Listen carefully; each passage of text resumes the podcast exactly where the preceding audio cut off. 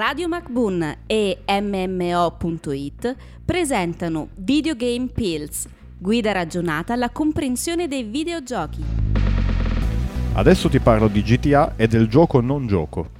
Bentornati a tutti in questa nostra serie di podcast dove smontiamo qualche preconcetto e parliamo un po' di videogiochi in senso generale per dare qualche rudimento ai non addetti ai lavori. Io sono Damiano di MMO.it Io sono Stan di MMO.it e oggi siamo qui per parlare del gioco non gioco per eccellenza, ovvero GTA Grand Theft Auto, un gioco che ha scatenato l'ira dei genitori da, da, da anni, da, da, quando è uscito, che i genitori vedono giocare i propri figli a questo gioco e dicono ah quanto è violento, perché uccidi le persone a caso in questo gioco? È brutto, è diseducativo, no? Oh, è bello. E l'unica risposta da dare è perché è divertente. Perché è divertente, come disse Quentin Tarantino in risposta alle critiche sui film, è divertente. Esatto. Ed, ed è secondo me un gioco che alla fine degli anni è diventato proprio un genere a sé stante. sì, perché non prima. può essere definito da una categoria GTA e GTA all'interno all'interno del mondo di GTA c'è proprio un mondo di cose da fare, di conseguenza è possibile veramente fare qualunque tipo di cosa. Forse lo si può descrivere esattamente per magari un dettaglio di gameplay, tipo il fatto che è open world,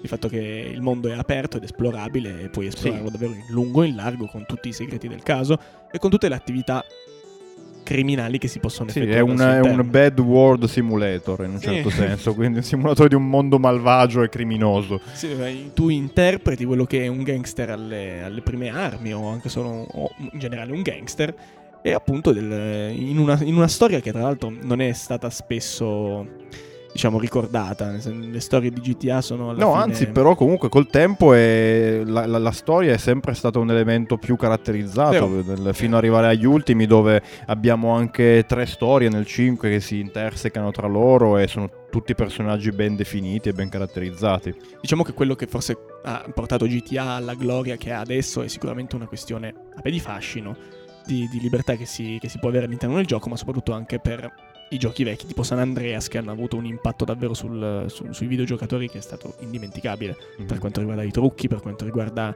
i segreti che c'erano dietro, il design di tutto, di tutto il mondo di gioco. E per segreti che ci sono dietro si parla tipo del classico trucchi per avere le armi mm-hmm. o munizioni infinite o il classico soldi, soldi infiniti oppure il classico prendo un aereo e vado all'area 51 per capirci. Cosa por- che davvero danno dell'incredibile. E poi è anche un altro degli elementi che secondo me ha fatto da, da, spinta per il successo di GTA è il citazionismo anche, perché secondo me in, soprattutto in episodi come per esempio è stato Vice City eh, abbiamo visto proprio prendere a pieni mani da, da tutti quei film eh, de, dell'epoca della, della, Miami degli anni 70 per dire dove noi interpretiamo all'interno di questo GTA un personaggio che non è né più né meno che il Tony Montana di di, di, quei, di, quei, titoli di quel periodo. Se non sbaglio c'era anche il gioco di Scarface. Oh. Questo, mi sfugge. Eh no, eh, mi pare sia, sia, esistito un gioco di Scarface, una roba che è uscita mh, poco successo comunque, mm. ma i mm. giochi di criminalità in generale hanno sempre attratto molto i videogiocatori, ma di base si basti pensare anche solo alle serie televisive, a tutti i film. La, la criminalità, il mondo criminale, essendo qualcosa che le persone, le persone normali non, non, non, fanno. È comunque sì. divertente da osservare e vedere come viene rappresentato. Come per esempio anche i film, i film sul padrino, vabbè, chiaramente Colossal.